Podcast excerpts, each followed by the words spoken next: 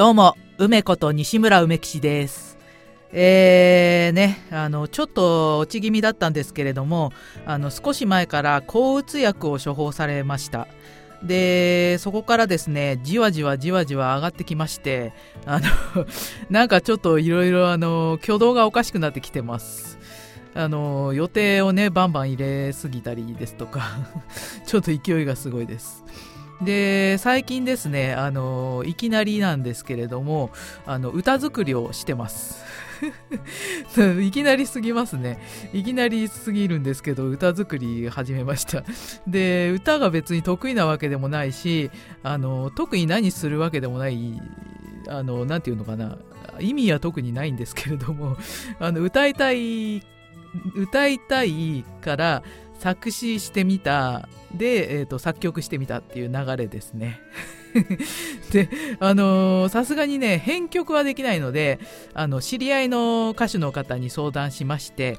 でその方の編曲を手が手がけてる方に お願いしようかなっていうふうに企んでます。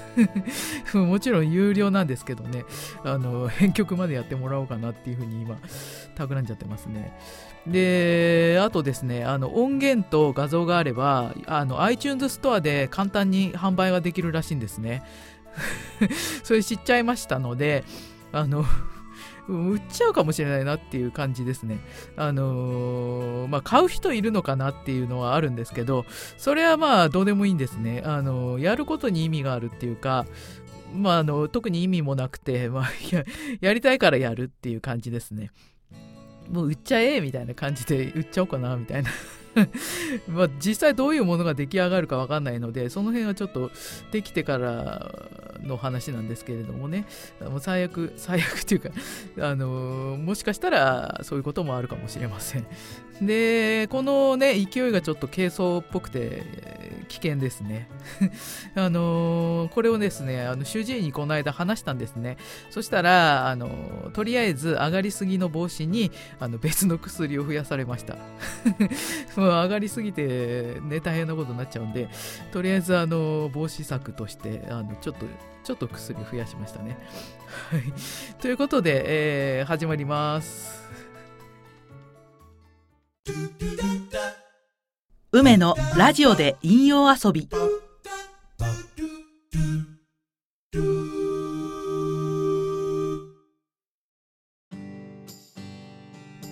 はい。えーとですね先日あの声のワークショップに参加してきました。あのね、また参加してきました。で、あの声の印象についてそこでも話してたんですけれどもあの私の声は素の声の柔らかさと響きがすごいいいそうです。でねあの収録なんか入るとちょっとどうしても構えてしまいがちなんですけれどもあのもっとゆったりねリラックスしてあの素の声をどんどん使えるようになろうかなっていうふうに思いました。で心理的なこととかでもね声っていうのは大きく変わりますのでいつでもリラックスできるようにあの癖づけができればいいかなっていうふうに思ってます。であとですねあの出るものを抑えないことって言ってましたね。あの日常生活とかであの表現したいけど抑えてしまうっていうことはあるかもしれないんですけれどもあのその状態っていうのはアクセルとブレーキを一緒に踏んでいる状態っていうことなので、あの、思いが強ければ強いほど思いっきり踏むことになるんですね。で擦り切れちゃうっていうことであの出るものは自然に出すことが大事っていうことでした。で実際にですねあの参加者の方の声がもうすごい大きく変わりました。その人はですねあの何、ー、て言うのかな感情をすごい抑えて抑えて声もなんか硬くて苦しそうな声を最初してたんですね。でそれをほぐしていくにつれてどんどん自分らしい声になっていきました。でもうねあの出していいんだっていう風に分かった時になんか嬉しくて自然に笑いがこみ上げてるんですね。なんかもう爆笑しながらっていう感じなんですけどあの本当は出したかったけど抑えていたものが溢れ出したっていう感じでしたね。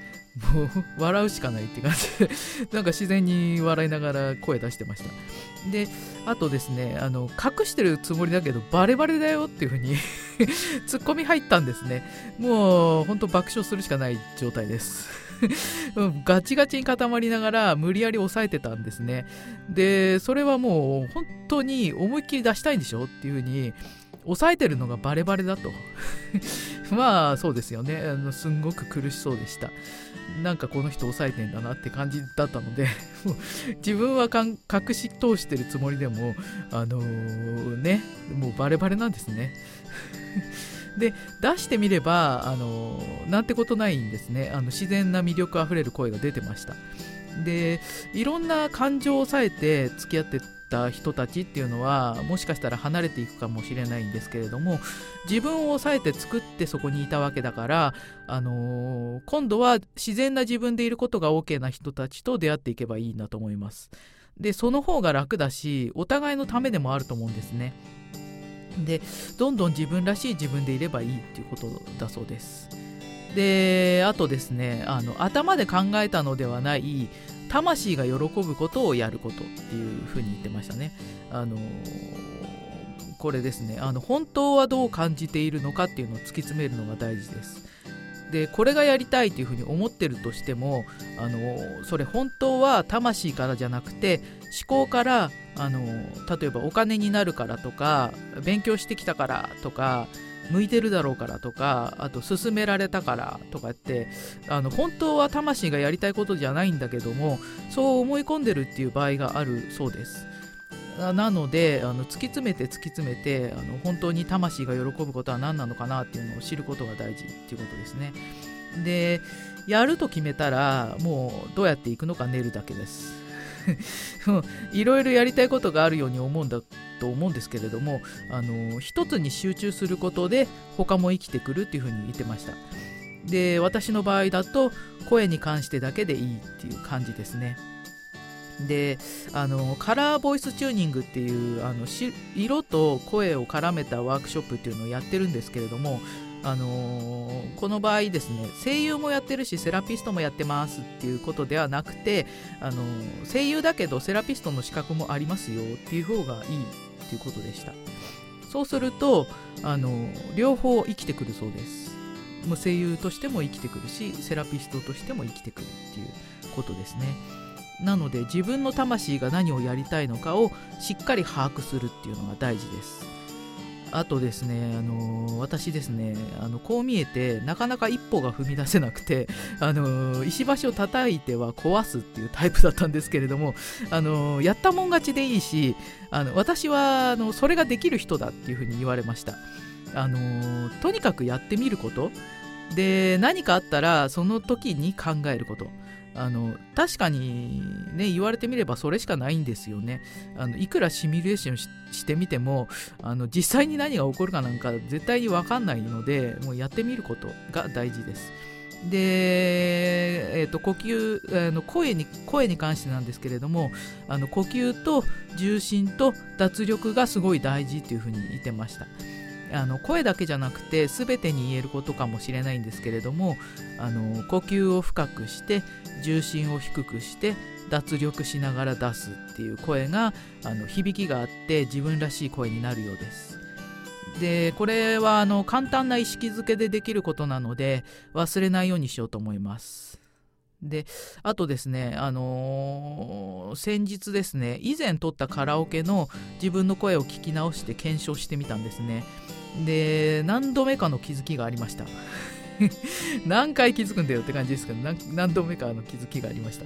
で、えーと、これがですね水増ししないこと。あのー、あるものが出るものなんですね。なのでないものは出ません。ないものは出ません。なので水増ししてあるように見せてもないものは出ないので薄くなるだけなんですね。なのでもう、あのー、芝居でも歌でも声でも水増ししないことっていうのが大事です。まあ、あの私の場合はあの遊びがなさすぎていつもギリギリなのでゆとりがないんですね。で声を出す時も演じる時も全てにおいてギリギリな状態なんですね。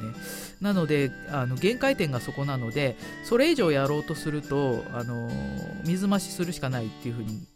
なると思うんですけれどもまあ私の場合は水増しする余裕っていうのもないんですね。もうギリギリすぎてないんですね。なのでまあ嘘もつけないし、うん、なかなか水増しすらもできないっていう感じですけどもあのまあしなくていいんですけど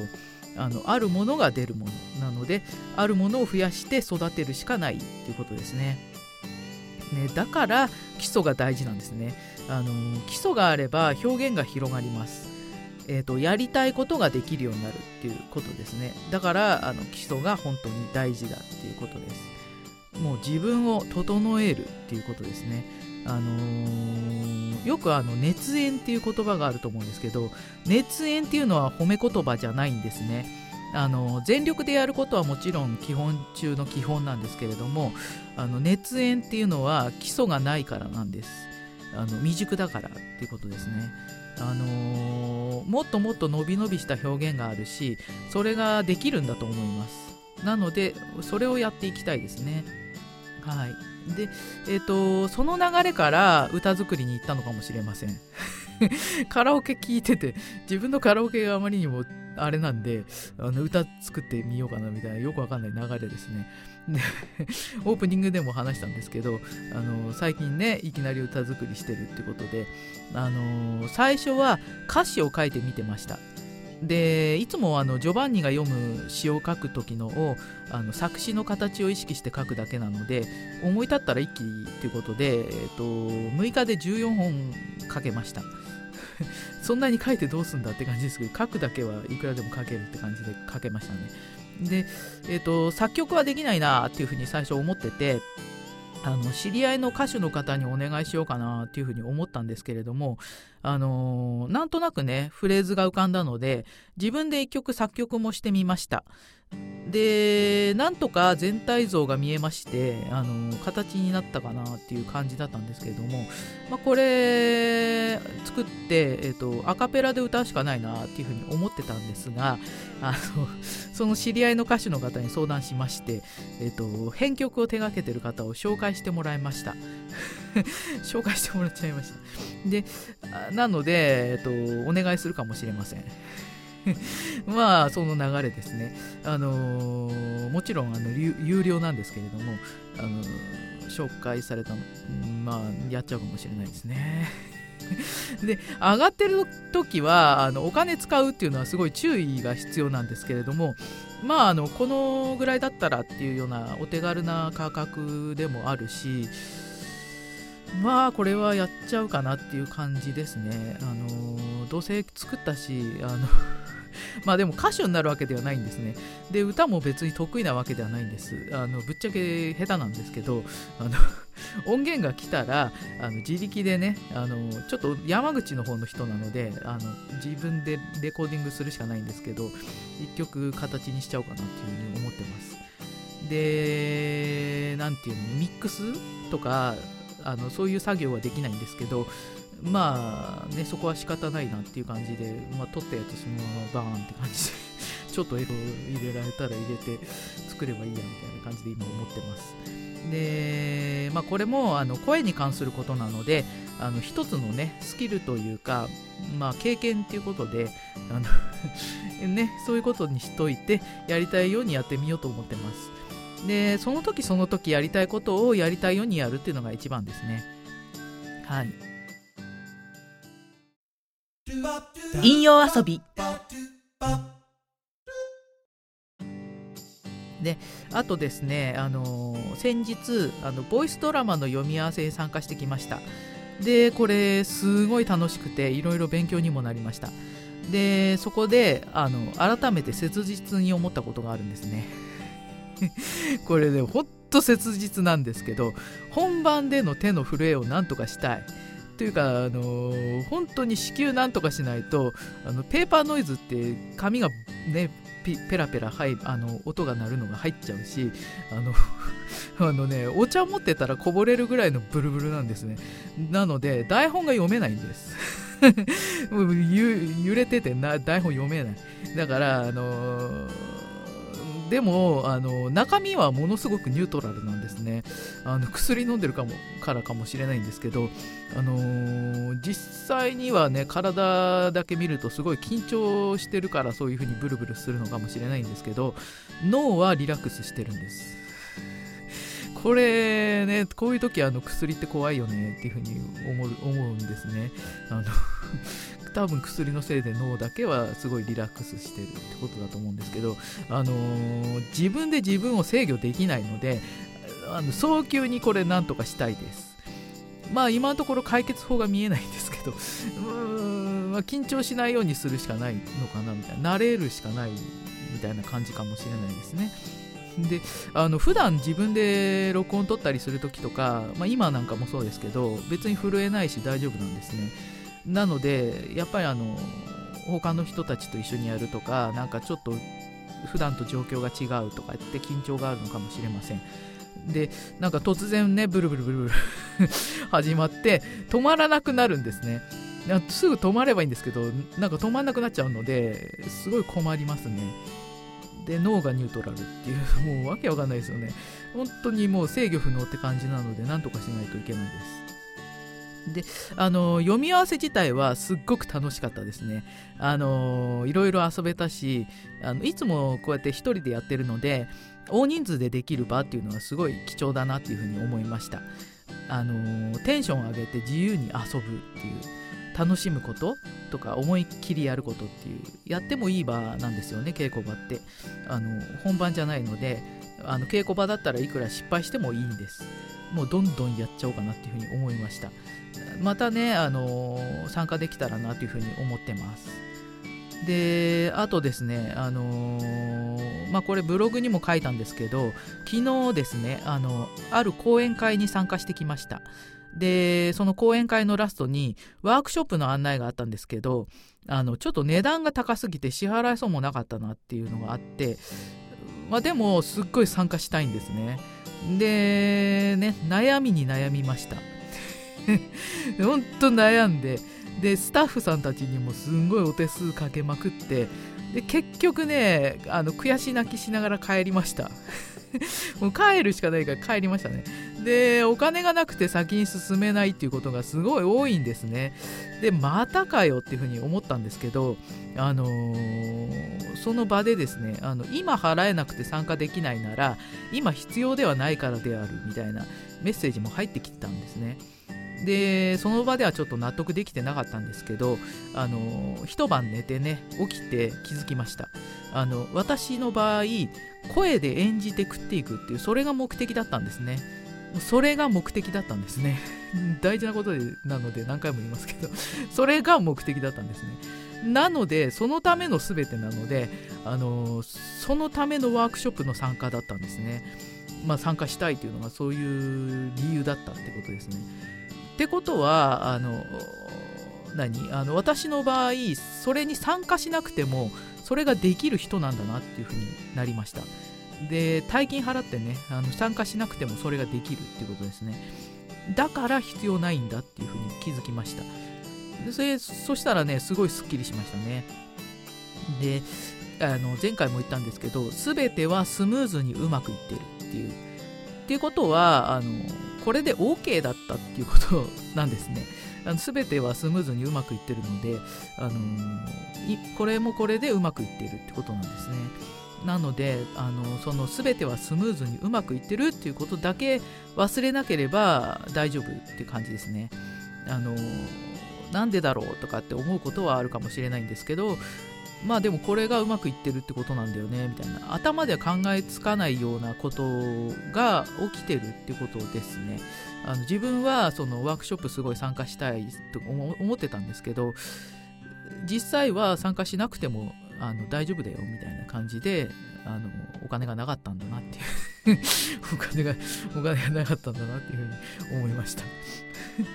であのワークショップに参加することであのそのねあの参加者の方とかあと講師の方と知り合いたいなとか仲間になりたいなっていう気持ちもあるんですね。まあでもそれもあの今回参加できないということで、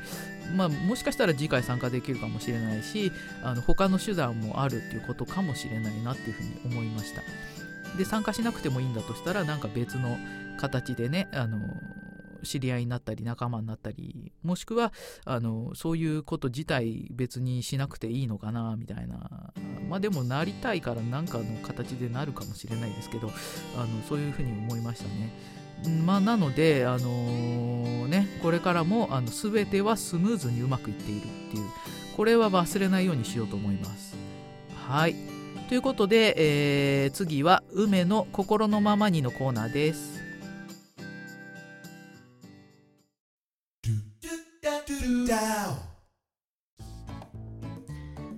はい、えー、梅の心のままにのコーナーです。えっ、ー、と今回ですね、あのまたジョバンニの声であの詩を読んで詩詩なのって感じだけど 詩を読んでみます。えっ、ー、とねこれもうちょっとまあいつもと違うんですけど読んでみようと思います。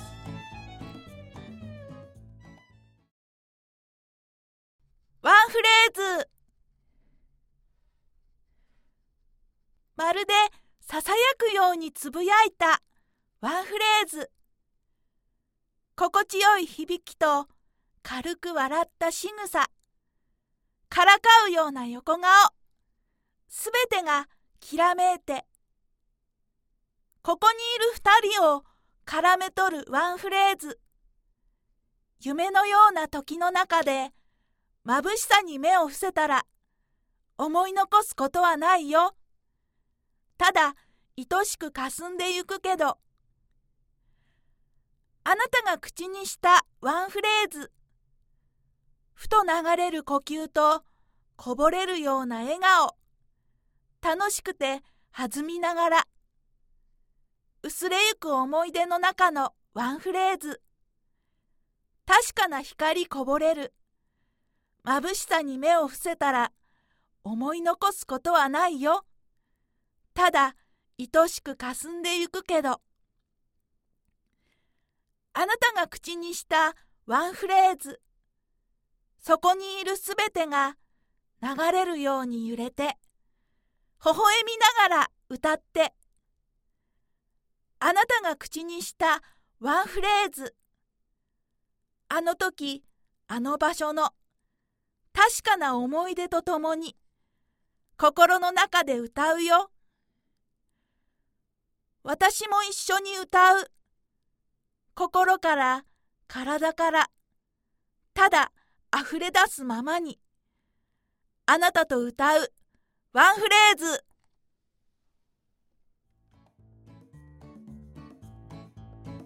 はい、えー、これですね、あのー、この間、あの曲をつけた詩になります。でね、あのちょっといつもと違う感じで書いてあのやってみたんですけど、えっと、曲を作りながらあの詩もちょっと何て言うのかな手直ししながらみたいな感じでやりましたね。なのであのなて言うのかな最初はあのとりあえず思うがままに書いてみるっていうのが大事ですね。で、えーと、一応意識しながら書くんですけどまあ慣れてないので、えーとね、よくあのですか、えーと B えーと、A メロ B メロとかってあとサビとかってあると思うんですけどそういうのちょっとよくわかんないのであの書きながら、えーと、曲を作りながらあのいろいろ手直ししていくっていうのをやってました。で、えーと、これ一応できたんですけど、あのー、今、あのー、別の詩をね 別の詩を書いてあのそっちのに曲をつけたいなっていうふうに思う詩が書けたんですね。あのこれは絶対曲にしたいなっていうのがあったのでそっちもあのちょっと同時進行で今やってます。えっ、ー、となんならそっちを先に音源化したいなみたいな。どういうことだよって感じだけどそういうふうに思いながらやってますね。で、えっ、ー、とそっちに今あの曲曲つけたいなって思いながらもあの全然フレーズが浮かばないのでとちょっと座礁してるんですけどまああのね曲がついたらあのもしかしたら同時に発注して編曲してもらうかもしれないんですけど、まあ、とりあえずこっちの1曲はあの一応形にはなった感じです。でなんかねサビが盛り上がんないなみたいな感じで思ってたんですね。であの自分で録音したやつとか聞いててあの分かったんですけど歌が下手なんですね。歌が下手。歌の得意じゃないんであの あの盛り上がんないんですね。なんかねあのなんだろうあの一歩間違うと合唱曲みたいになっちゃって どなんていうのかなのっぺりした感じになっちゃうのでそこも含めてちょっとあのあの編曲に出す前にある程度歌えるようになってから それにあの曲をつけてもらおうかなっていうふうに思ってます。なのでちょっとしばらく時間かかるかもしれないんですけど、まあ、これはあのやってみようと思ってます。はい。ということで、えー、今回はあの詩の朗読でした。まああのね梅の心のままにのコーナーでした。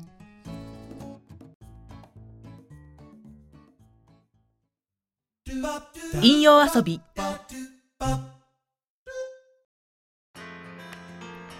はい。ではエンディングです。えーとですね、あのー、先日ですね、カラー瞑想会っていうのに参加してきたんですね。あのー、カラー瞑想っていうのは、あの色のパワーを取り入れたイメージ瞑想なんですけれどもあのその日のカラーはバイオレットでした。でバイオレットっていうのは紫なんですけどあのバランスを整える色なので精神障害とか転換とかにもいいらしいんですね。まあって言っても、あのー、医療とかではないのであの効果に効果とかはね人によって様々だと思うんですけどちょっと意識してみるといいかもしれません。でバイオレットっていうのはあの青紫ですね。でパープルっていうのが赤紫なんですけどあの青紫の方は青と紫の性質を持ってるので、えーと、どちらかというと沈める力が強いみたいです。なので、えっと、今みたいにねちょっと上がってる時とか、あのー、沈めるためにバイオレットをちょっと意識してみるといいかもしれないですね。で、あのー、私ですねあの黄緑と白とえーと、透明っていうのが好きな色なんですね。なのでいつもあの私のベースにある色があの黄色あ違う 黄緑と白と透明っていうのがあるんですけどあのー、調子が乱れてる時とかにはねバイオレットっていうのをベースに持ってくるのもいいのかもしれないですね。なので、まあ、よかったらあの試してみてください。あの、えっ、ー、と、なんだろう、例えば、あの、バイオレットの色の服を着るとか、あの、ハンカチとかでもいいし、なんか身につけたりとか、あと、なんだろうな、なんか写真を持ち歩くとか、バイオレットのね、色の。なんかそういう、あの目に入るところにその色を置くとあの意識意識づけができていいみたいです。なのでよかったら試してみてください。はい。ということで、えっ、ー、と、今回もね、ちょっと短かったような気がするんですけど、まあ、いろいろ話が飛びましたね。あの、今すごい動いてるので、あの、いろんなね、ワークショップ参加したりとか、あと、なんだっけボ、ボイトレじゃなくて、ボイスドラマとか行ってみたりとかね、あの、話がどんどん飛びました。で、その時その時、あの、思ったことをただ喋ってるんですね。なので、あの、まさに思うがままです。もうあの何かしらあの一応ねあの聞いていただいた方のお役に立てればなっていうふうには思いながらや毎回毎回ねそう思ってやってるんですけどまああのねあの何にもなってなかったらすみませんって感じで。もうそれはしょうがないのかなってあの自分ではそういうふうにしようと思ってやってるのであのもし何にもなってなかったら、